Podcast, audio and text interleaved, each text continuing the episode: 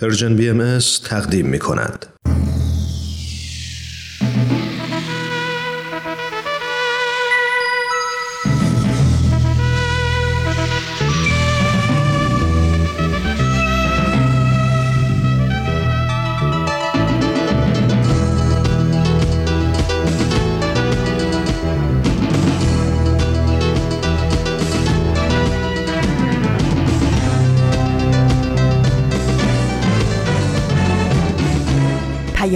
دوست. برنامه ای برای تفاهم و پیوند دلها.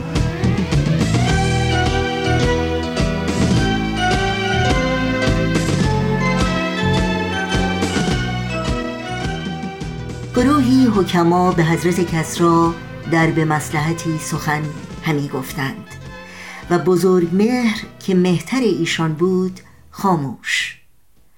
گفتندش چرا با ما در این بحث سخن نگویی؟ گفت وزیران بر مثال اند و طبیب دارو ندهد جز سقیم را. پس چو بینم که رأی شما بر سواب است مرا بر سر آن سخن گفتن حکمت نباشد. چو کاری بی فضول من براید مرا در وی سخن گفتن نشاید. وگر بینم که نابینا و چاه است اگر خاموش بنشینم گناه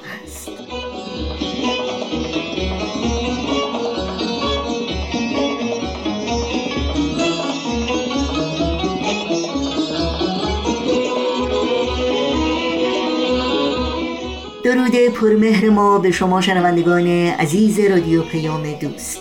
بهترین ها رو براتون آرزو داریم و امیدواریم در هر کجا که هستید و با برنامه های ما همراهی می کنید سلامت و ایمن باشید و با دلی پر از امید و اطمینان روزتون رو سپری کنید.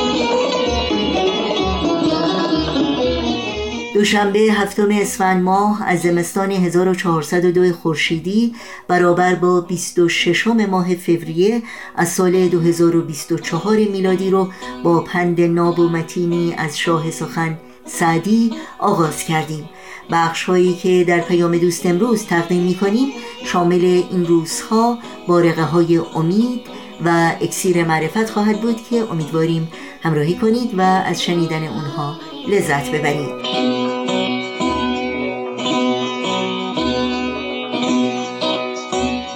ضمنا امروز اولین روز ایام ها در تقویم آین بهایی است که در سالهای معمولی چهار روز و در سالهای کبیسه پنج روزه. ایام ها قبل از آخرین ماه سال قرار گرفته که ماه سیام یا روزهداری برای پیروان آین بهایی است. روزهای ایام ها به جشن و سرور و میهمانی و به خصوص انعام و بخشش و نیکوکاری و دستگیری از فقرا و نیازمندان اختصاص داره. شروع سال نو در تقویم آین بهایی مطابق با نوروز ایرانی است.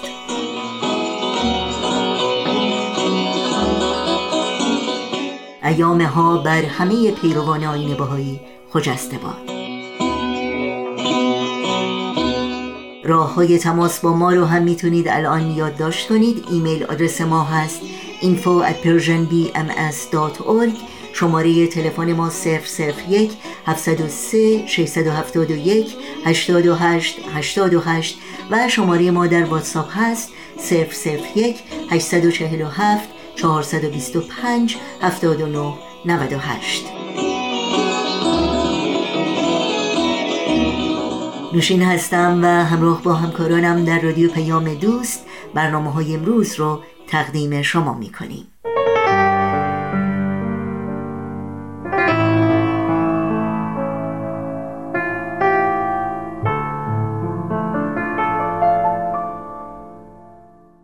اما سالهاست که دانشمندان علم پزشکی و روانشناسی در مورد تأثیر نیروی دعا و نیایش بر روی سلامت جسم و روان انسانها مشغول مطالعه و تحقیق بودند و با وجود تمامی چالش هایی که این دانشمندان در انجام این تحقیقات تجربه کردند از جمله عدم امکان آزمایش دعا در یک لابراتوار علمی با استفاده از روش ها و تکنیک های علمی همونطور که میشه مثلا یک دارو و یا یک ماده رو آزمایش و نتیجه گیری کرد به طور فضاینده ای دانشمندان به این نتیجه رسیدند که دعا و نیایش بدون شک تاثیر مثبتی بر روی سلامت روح و روان و جسم داره. مثلا بر اساس مطالعه‌ای که چند سال پیش توسط سیستم مراقبت های بهداشتی سنتراستیت در نیوجرسی آمریکا انجام شد مزایای روانشناختی دعا و نیایش می‌تونه شامل کاهش استرس و استراب باشه. دیدگاه مثبتتری رو در انسان تقویت کنه و اراده برای زندگی رو افزایش بده. یک مطالعه در سال 2011 نشان داد که دعا می‌تونه به کاهش خشم و پرخاشگری کمک کنه. مطالعه دیگری توسط دانشگاه ایالتی اوهایو نشان داد که دعا می‌تونه تمایل انسانها رو به گذشت و بخشش بیشتر کنه و به افراد کمک کنه تا موقعیت ها رو در نوری جدید یا از منظری متفاوت ببینند.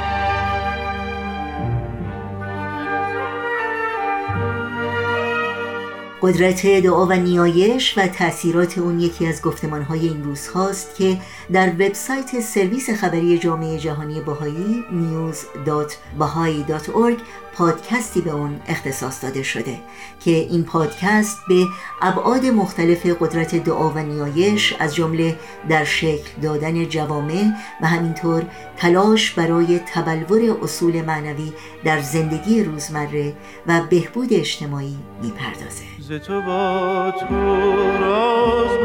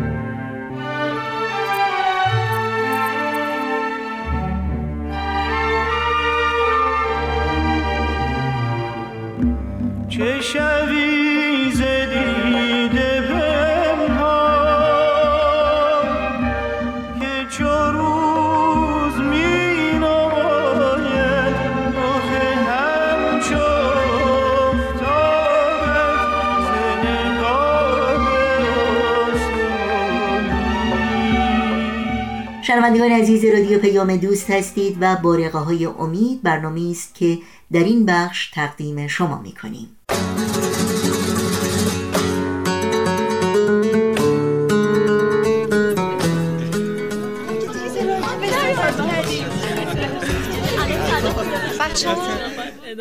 آماده باشید. سه دو یک. بارقه های امید.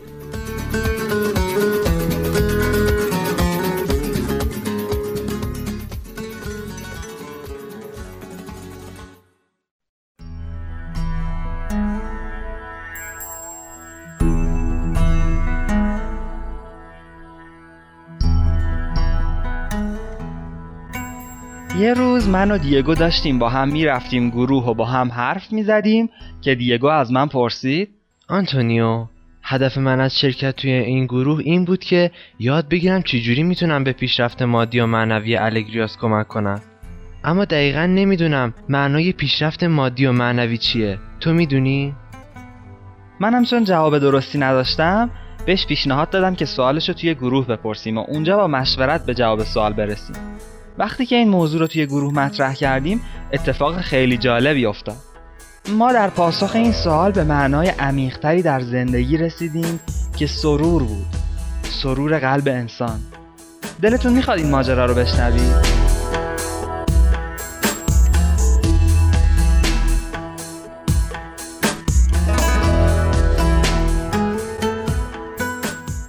خب بچه ها چه خبر؟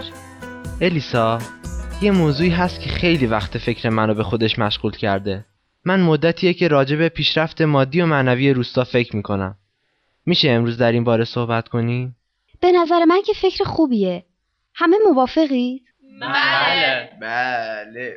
من می‌تونم نظرمو بگم؟ بله ماریلا. من دقیقا می‌دونم که معنی پیشرفت مادی چیه. یعنی که ما فقیریم و احتیاج به پول بیشتری داریم. تا بتونیم چیزایی رو بخریم که ما رو شاد می‌کنه؟ ولی من فکر نمی کنم که برای شاد بودن لازم باشه ثروتمند باشی. موافقم. خیلی از چیزایی که ما می‌خریم و بهشون علاقه داریم بعد از یه مدتی برامون تکراری میشن. مثلا خود من مدتی بود که لباسی رو توی یه فروشگاه دیده بودم و خیلی وقت بود که بهش فکر می‌کردم. تا اینکه چند ماه پیش بالاخره اونو خریدم. اولش هر وقت اونو میپوشیدم خیلی خوشحال می‌شدم. اما الان برام عادی شده مثل بقیه لباسام. آنا ماریا راست میگه.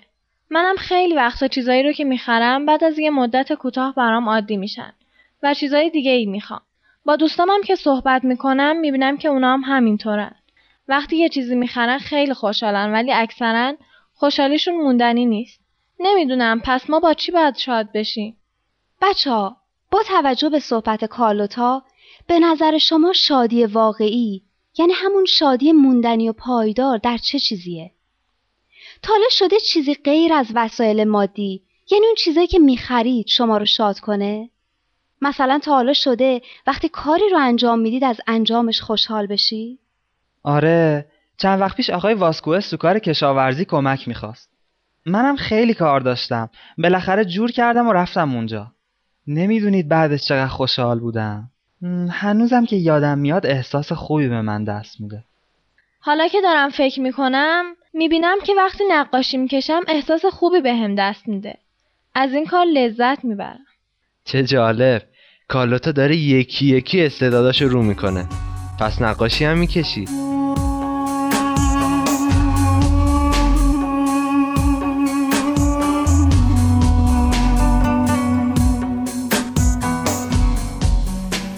نمی‌دونید. از وقتی که اون ماجرایی که خبر دارید بین روبرتو و پدرش پیش اومده بود روبرتوی که همه طول جلسه رو ساکت مینشست و به زور دوتا کلمه حرف می‌زد یه دفعه تبدیل شده بود به پسری که تمام وقت داشت زیر لب غرغر می‌کرد و حرفای نامعلوم می‌زد. چندین جلسه همینجوری گذشته بود و من فکر می‌کردم که الیسا نمی‌تونه کاری بکنه که روبرتو دست از این کارش برداره. اون روز هم وقتی که ماریلا داشت نظرش رو می‌گفت میشه منم یکی از تجربه هامو بگم که فکر می‌کنم به بحثمون ربط داره؟ بله حتما. چند وقت پیش خواهر کوچیکترم به بیماری سختی مبتلا شد. بیماریش خیلی برامون سخت بود. مادر و پدرم دعا میخوندن و از ما می‌خواستن که برای سلامتیش دعا بکنیم. من کم کم متوجه تاثیر دعا شدم. با وجود اینکه برای خواهرم نگران بودیم اما شاد بودیم. دعا ما رو به هم نزدیکتر می‌کرد. پس ماریلا بر اساس تجربه‌ای که گفتی به نظرت می‌رسه که دعا می‌تونه یک عامل ایجاد کننده سرور باشه. چون در طول مدت بیماری خواهرت این دعا بود که شما رو مسرور و امیدوار می‌کرد. باعث شده بود که همه به همدیگه نزدیکتر بشید و وقتی که خواهرت در نتیجه دعا و استفاده از داروها بهتر شد شما هم بیشتر احساس شادی و سرور کردید. من حوصلم سر رفته. آخه این حرفا به چه درد من می‌خوره؟ روبرتو چرا به نظرت این حرفا به درد نمی‌خورن؟ ما هممون توی این صحبت ها و مشورت ها چیزای زیادی از همدیگه یاد می‌گیریم. آخه به من چه که خواهر ماریلا با دارو خوب شده یا با دعا نمی‌دونید چه قشقرقی به پا کرده بود ماریلا خیلی ناراحت شد ولی روی لبهای روبرتو لبخند نشست درست مثل وقتی که پدر روبرتو سرزده وارد جمع ما شد و روبرتو رو حسابی رنجوند یادمه که وقتی داشت می‌رفت لبخندی شبیه همون لبخند این بار روبرتو رو به لب داشت. ولی الیسا خوب تونست مسئله رو حل کنه. دارم فکر می‌کنم که اگه یه روزی خودم یه گروه نوجوانان تشکیل دادم و همچین اتفاقی افتاد چیکار می‌تونم بکنم که دوباره بچه ها رو به بحث بکشونم؟ اون روز خیلی از زمان گروه از دست رفت و همه ناراحت شدن. درست همون روزی که بحثمون در مورد سرور بود. ولی الیسا تونست کمی روبرتو و بقیه جمع و آروم کنه و دوباره بحث و سر و سامون بده. اولین نفری که تونست ذهنش رو جمع کنه و حرف بزنه آنا ماریا بود. روبرتو هم بقیه اون روز آروم بود. این بار الیسا هم سعی نکرد مجبورش کنه که حرفی بزنه. شاید این تنبیهش بود. پس در واقع نظر تو اینه که شادی و سرور به مقدار پولی که داریم بستگی نداره. آره اما مطمئنا فقیر بودن چندان لذتی نداره و باید سعی کنیم که زندگیمون رو بهتر کنیم. درسته ما برای پیشرفت به پول احتیاج داریم من می‌خوام برای خودم و جامعهم سخت کار کنم اما دلم می‌خواد از این کار احساس خوشحالی کنم مثل مانوئل دامپزشک دهکده که هم پول در میاره و هم چون کارش رو دوست داره و مردم ازش راضیان احساس خوشحالی می‌کنه بچه از این حرفا میشه نتیجه گرفت که منبع شادی و سرور در درون ماست. مادیات از جمله پول برای رشد ما لازمن. اصلا تمام امکانات مادی در این عالم خلق شدن تا ما ازشون استفاده کنیم. مثلا ما از حیوانات اهلی نگهداری می‌کنیم تا از شیر و گوشتشون استفاده کنیم و این برای اونا بهترین شرایط ممکنه. اصلا کسی تا حالا نظر گوسفند رو پرسیده؟ روبرتو آخرین جمله اون روزش گفت درست وسط حرف الیسا ولی الیسا فقط نگاه مهربانی به اون کرد و حرفش ادامه داد. بله داشتم می‌گفتم. اینکه همه اینها برای استفاده انسان خلق شدن. اما هیچ کدوم خود به خود باعث سرور ما نیستن. اگه فقط پول درآوردن باعث خوشحالیه پس چرا وقتی که برای کسی هدیه می‌خریم و در حقیقت داریم پول رو خرج می‌کنیم هم خیلی خوشحال میشیم؟ یا وقتی خودمون از روی میل و رغبت از پولمون برای کمک به دیگران استفاده می‌کنیم شاد میشیم. چون انگیزه و نیت ما که باعث انجام این کارهاست ما رو به خدا نزدیکتر می‌کنه و باعث سرورمون میشه. بنابراین نزدیک شدن به خدا باعث سرور ماست. حالا به نظر شما چطور می‌تونیم مطمئن باشیم که از توانایی ها و استعدادهایی که خدا به ما داده درست استفاده می‌کنیم؟ و این توانایی ها باعث رشد و سرور ما و همینطور باعث کمک به رشد و سرور به بقیه میشه. یادم به حرفای چند روز پیش معلممون افتاد. سر کلاس داشتیم در مورد استفاده درست از وسایلمون صحبت می‌کردیم. معلممون حرف جالبی زد. می‌گفت مثلا ما هر وقت یک وسیله کشاورزی می‌خریم یک دفترچه راهنما داره که اون رو سازندش نوشته و به ما کمک می‌کنه که چطور از اون وسیله استفاده کنیم. و اگر از اون دفترچه استفاده نکنیم هم دستگاه خراب میشه و هم محصولات کشاورزیمون آسیب می‌بینه میشه اینجوری بگیم نه تنها وسایل کشاورزی بلکه هر چیزی توی این دنیا برای یه هدفی به وجود اومده که فقط هم سازندش از اون خبر داره؟ ای هر چیزی پس یعنی ما هم یه دفترچه راهنما داریم؟ یعنی منظورم اینه که خدا ما رو آفریده پس حتما یه هدف خاصی هم داشته یعنی اگه ما به راهنماییش توجه کنیم پس می‌تونیم به اون هدفی که براش ما رو آفریده برسیم و الیسا این حرفایی که من زدم درست بود؟ ربطی به سرور داره؟ البته ماریلا هم مثال کارلوتا و هم مطالبی که تو گفتی برای من خیلی جالب بود تعالیم الهی همون دستورالعملیه که ما برای زندگی مفید در این دنیا و برای ترقی روحانی و مادیمون بهش احتیاج داریم. چون این تعالیم مطابق با قابلیت ها و توانایی های ما هستند. می‌دونید بچه ها هدف از این تعالیم ایجاد مشکل و سختی برای ما انسان ها نبوده بلکه هدف این بوده که ما بتونیم با استفاده از اونها لحظه به لحظه بیشتر پیشرفت کنیم مسرورتر بشیم و به بقیه خدمت کنیم.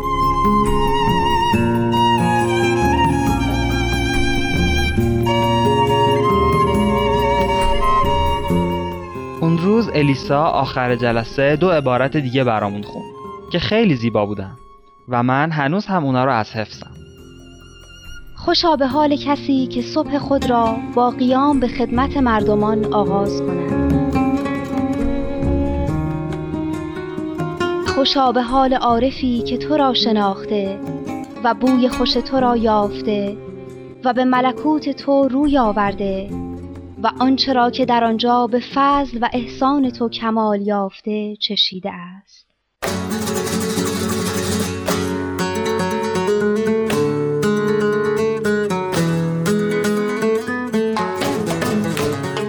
برنامه بارقه های امید بود که از رادیو پیام دوست شنیدید.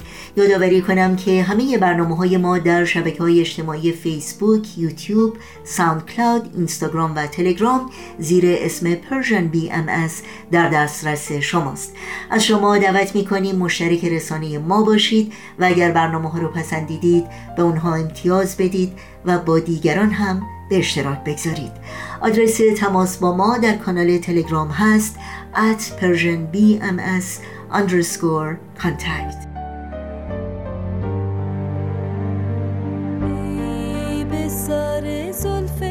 صفای من عشق تو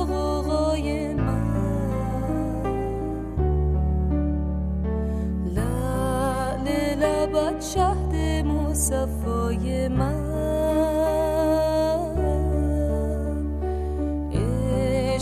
تو بگرفت سرابا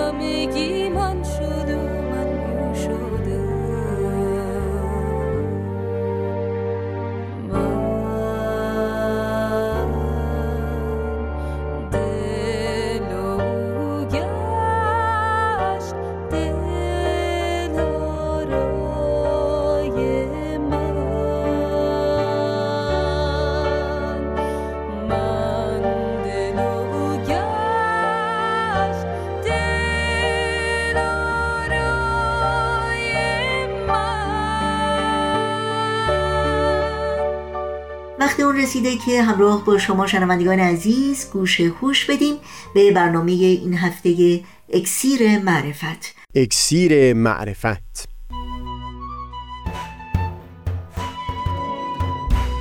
مروری بر مزامین کتاب ایقان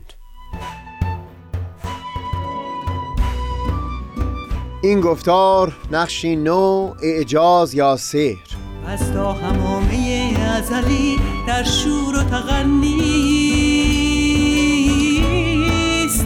گوش قلب را از سروش او بی بحر مکن. از تا همامه ازلی در شور و تغنیست گوش قلب را از سروش او بی بهره مکن. قلب را از سروش او بی بهره مکن.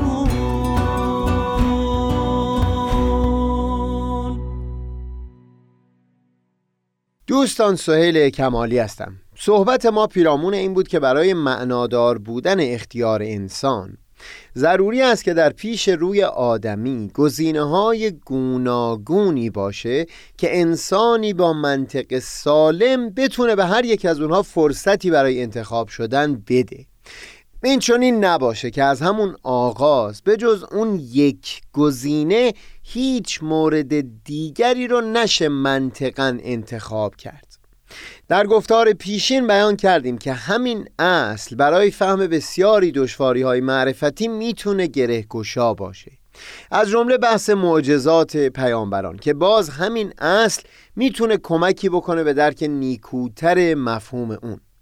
بگذارید اول چکیده مطلب رو بیان بکنم و بعد قدری تفصیل میدیم مطلب رو. به طور خلاصه سخن این هست که در متون بهایی هرچند پروردگار و لذا پیامبران الهی رو مسبب اسباب لقب دادن. اما از اون سو واضحا بیان فرمودند که رخداد همه چیز در این عالم معلق و منوط به اسباب هست. معنای این سخن این هست که اگر هم قرار باشه معجزه رخ بده باز از طریق همین نظام اسباب و از طریق همین قوانین طبیعت رخ خواهد گشود. به همین خاطر در خصوص معجزات همچنان جای بحث و گفتگو برای افراد بشر باقی مونده و همواره تلاشی بوده تا با توضیحاتی از دل خود همین قوانین طبیعی اون مسئله ای که به ظاهر شگفتانگیز می اومده فهم بشه. رویداد شگفتانگیزی که از سوی پیروان اون دین به عنوان معجزه تلقی شده بود. تأکید من در اینجا اتفاقا همینه که بر اساس مطالعه دقیقی از متون ادیان مفهوم معجزه حتی برای خود پیروان ادیان هم نمی‌تونه اون امری باشه که هیچ توضیح طبیعی نداره. نه معجزه از طریق همین نظام طبیعت همین نظام اسباب طبیعی به ظهور می‌رسه. اعجاز در واقع اون هست که در اون زمان و مکان خاص و در اون شرایط و احوال خاص همه اون اسباب طبیعی به گونه ای کنار هم قرار گرفتن تا فلان رویداد به ظهور رسیده باشه. بنابر اون اصل طلایی که در بند 88 کتاب ایگان بیان شده هرگز امکان این نمی بود که اعجازی اونچنان پدیدار و آشکار رخ بده که با همه کوشش ها و تلاش های منطقی باز هم هیچ توضیح طبیعی برای اون امکان پذیر نباشه. جوری که فرد هیچ گزینه‌ای به جز تسلیم پیش رو نداشته باشه. این هم مفهوم اختیار انسان رو به کلی زیر سوال خواهد برد و هم مفهوم ایمان که وابسته به اون هست.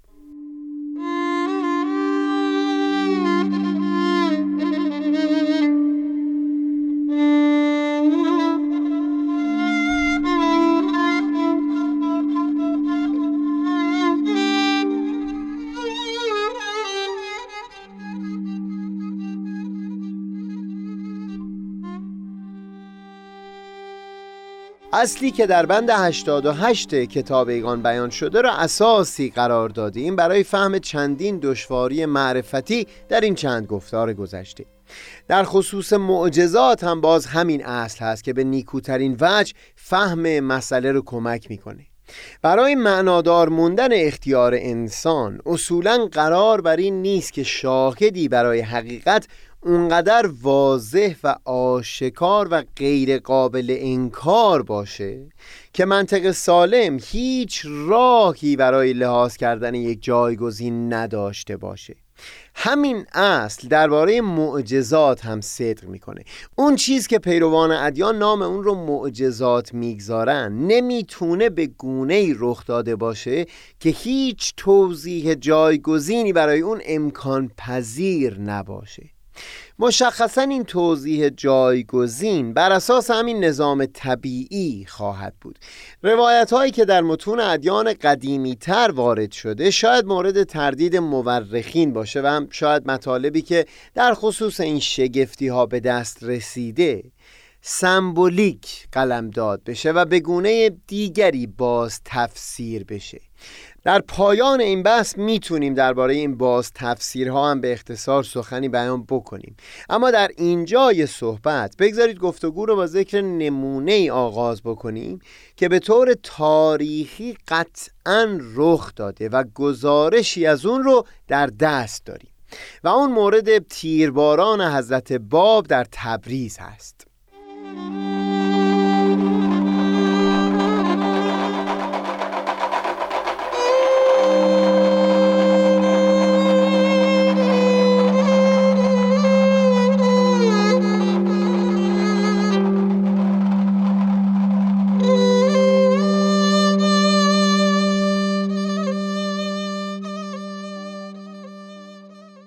ماجرای تیرباران حضرت باب شاید بهترین نمونه باشه برای وارسی مفهوم معجزه چون هم از یک سو پیروان حضرت باب اون رو در تاریخهای خودشون بر اساس باور قلبی بر کاغذ آوردن و هم مورخانی بیرون از جامعه بابی همچون محمد تقی سپر در ناسخ و تواریخ شرح ماجرا رو ضبط کردند.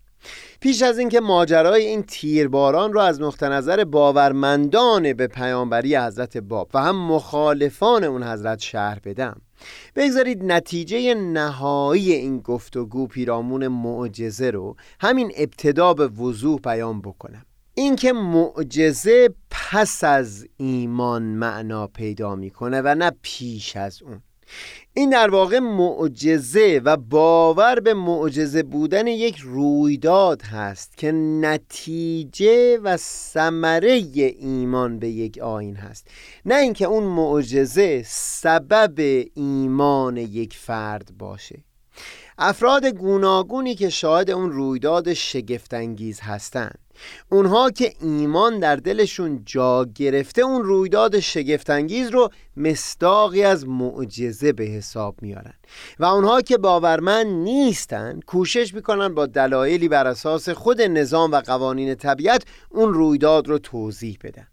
در متون ادیان قبل به این مضمون بیان می کنند که اگر هر معجزه ای رو برای این مخالفان اتیان بکنی باز لجاجت میورزند و خواهند گفت که این سحر هست.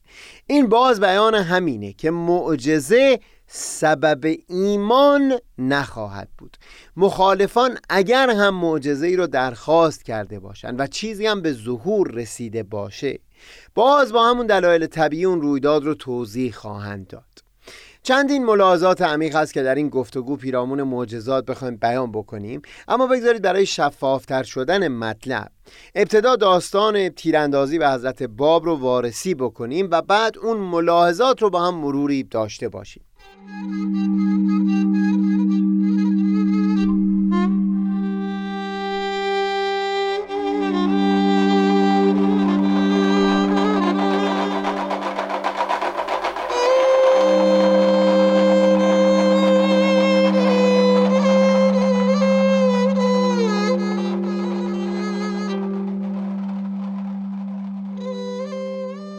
یکی از بزرگترین تاریخ نگاران بهایی میرزا اسدالله فاضل مازندرانی بود. دانشمند معاصر دوران حضرت عبدالبها و هم معاصر دومین مبین آثار حضرت بهاءالله حضرت شوقی ربانی.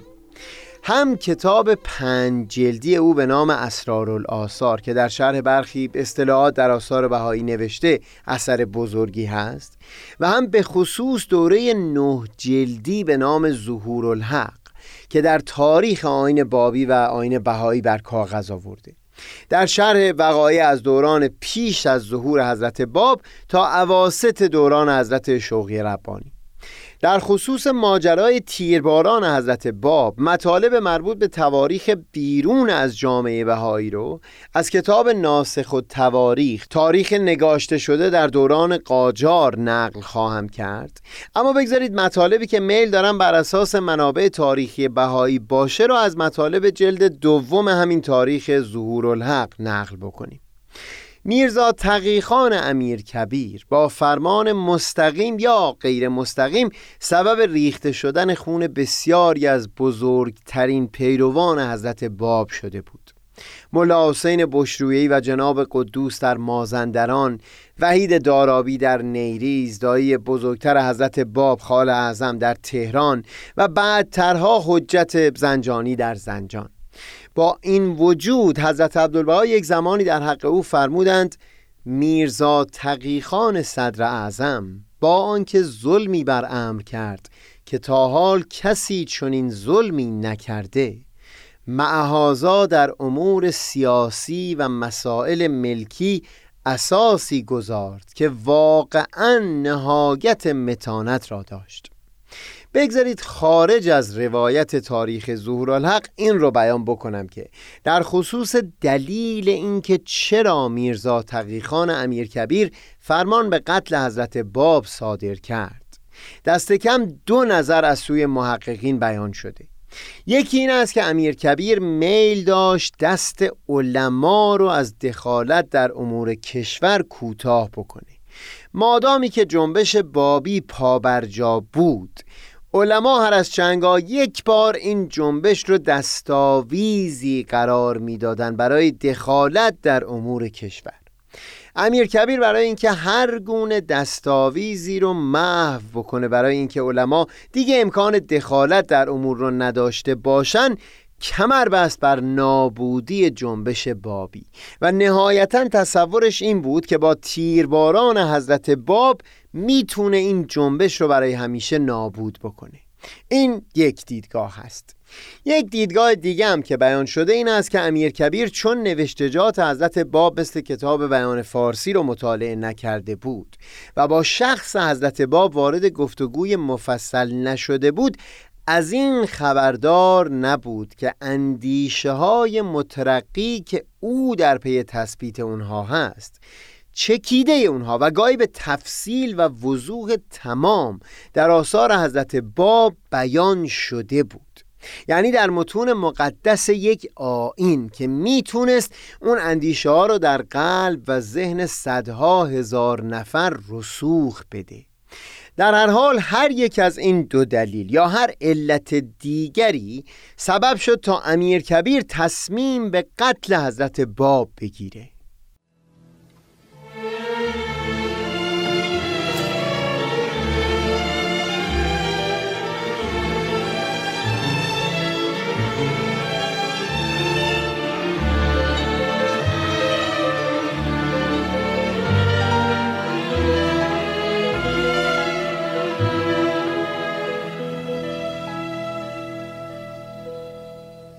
امیر کبیر ابتدا فرمانی به نام عموی ناصر شاه حاکم آذربایجان نوشت تا حضرت باب را از محلشون در زندان چهریق به تبریز منتقل بکنه. بدون اینکه در اون فرمان توضیح بده تصمیم بر قتل حضرت باب داری حاکم این فرمان رو به آسودگی پذیرفت و دستور را عملی کرد. چندین نفر از پیروان حضرت باب هم همراه ایشون بودن در این سفر. منتها افرادی که تمام وقت در حضور بودن دو برادر بودن از اهالی بیست سید حسین و سید حسن که هرچند هر دو مسئول کتابت و نسخه برداری از بیانات حضرت باب بودند اما به ویژه سید حسین کاتب مخصوص حضرت باب به حساب می اومد بعدتر که امیر کبیر فرمان دیگهی برای قتل حضرت باب به اسم حاکم آذربایجان صادر کرد او زیر بار این فرمان نرفت و به برادر امیر کبیر که واسطه انتقال فرمان بود بیان کرد که نمی‌خواد در تاریخ از او مثل یزید و عبیدالله ابن زیاد یاد بشه که جوانی از نسل پیامبر رو به قتل درآورده و اینکه انتظار او دریافت معمولیت های بزرگ و شریفی در دفاع از خاک میهن در برابر ملل اجنبی هست. امیر کبیر اجرای فرمان قتل حضرت باب رو به عهده خود اون برادر گذاشت.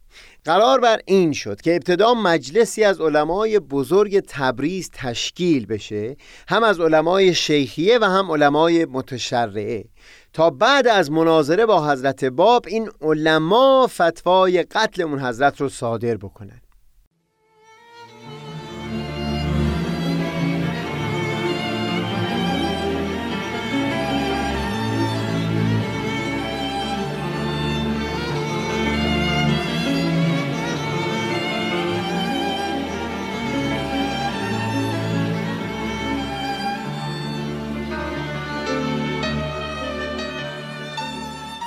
زمانی که مورد گفتگوی ما هست حضرت باب رو در یکی از حجره های سربازخانه حبس کرده بودند.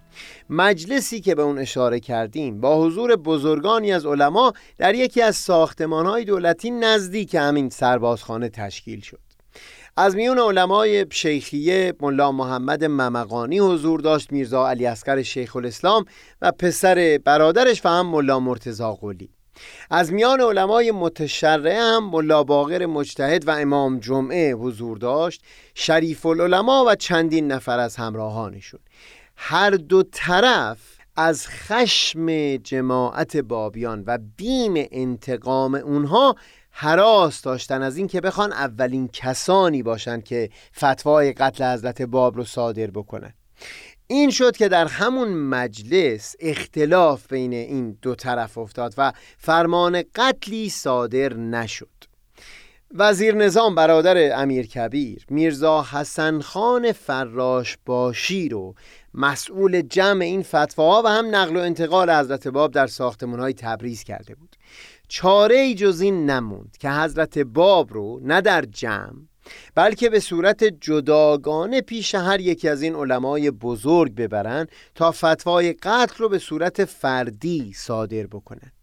حتی با اینکه این کسان از علما به صورت شفاهی حکم به تکفیر حضرت باب صادر کردند اما باز هم در همین تلاش فتوای مکتوبی به دست فراش باشی داده نشد. مقصودم اینجا توصیف جوی هست که هرچند زدیت شدید با ظهور حضرت باب بود و با همه تعصب و کینه‌ای که در دل علما نسبت به حضرت باب وجود داشت. اما حتی اونها هم بیم داشتن از اینکه فتوای قتل رو صادر بکنن.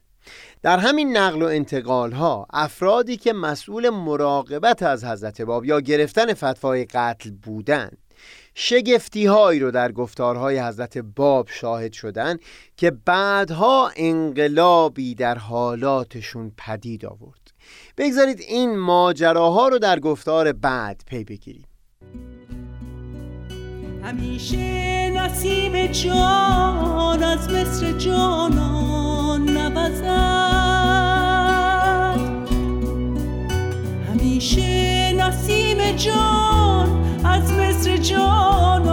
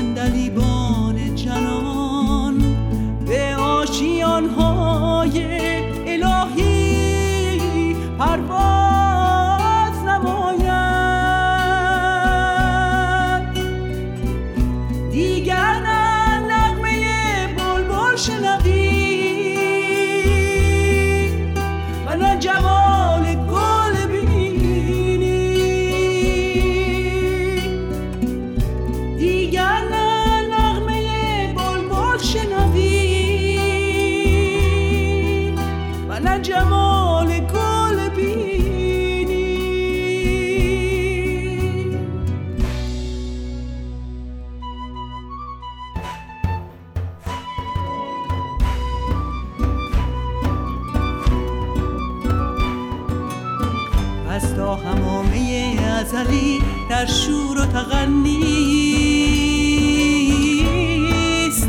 گوش قلب را از سروش او بی بهره مکن. از تا همامه ازلی در شور و تغنیست. گوش قلب را از سروش او بی بهره مکن. گوش قلب را از سروش او بی بهره مکن.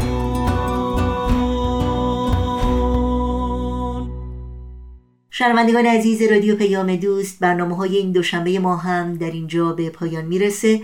همراه با تمامی همکارانم همگی شما رو به خدا میسپاریم. تا روزی دیگر و برنامه دیگر پاینده و پیروز باشید.